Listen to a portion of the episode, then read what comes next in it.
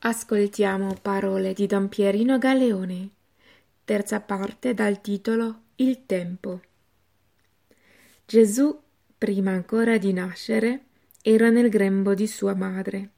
Per entrare nel tempo, il Padre Celeste ha mandato lo Spirito Santo, il quale ha collaborato con il tempo, perché al sì di Maria cominciasse ad esistere il Verbo di Dio fatto carne.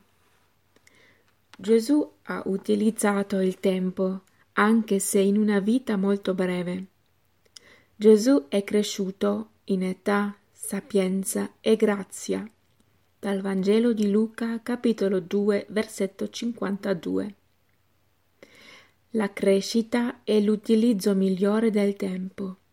E Gesù non poteva non essere perfetto in ogni ora, in ogni giorno in ogni anno della sua vita, sempre coerente con la volontà di Dio.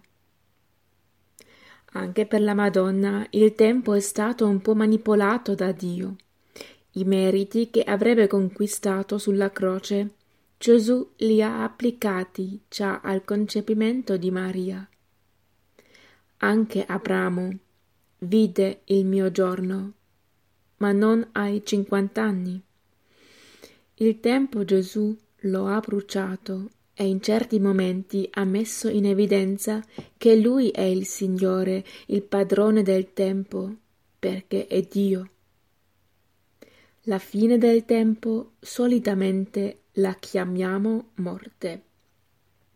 La morte è la separazione non solo dell'anima dal corpo, ma la separazione dell'uomo dal tempo per l'eternità beata o non beata.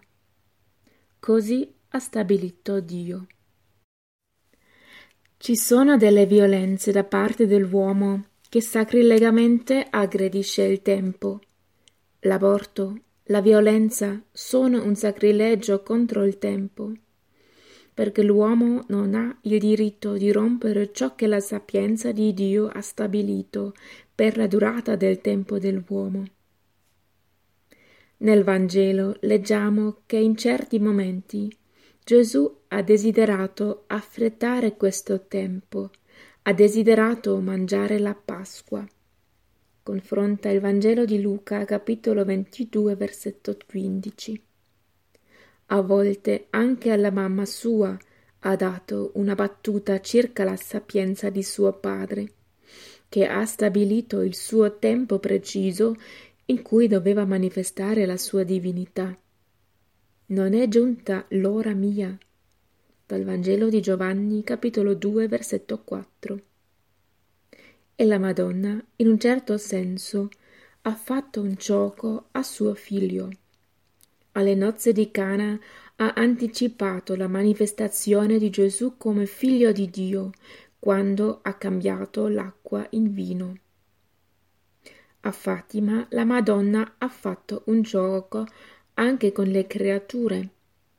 La creatura più importante in tutto l'universo, il Sole, roteava il 13 ottobre di 1917 dinanzi a 30.000 persone.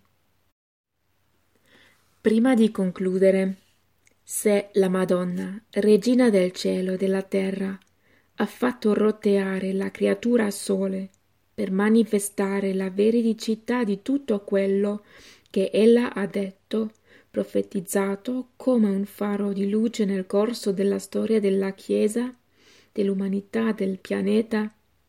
Lei conosce il tempo, la durata della nostra vita terrena. Parole di Don Pierino Galeone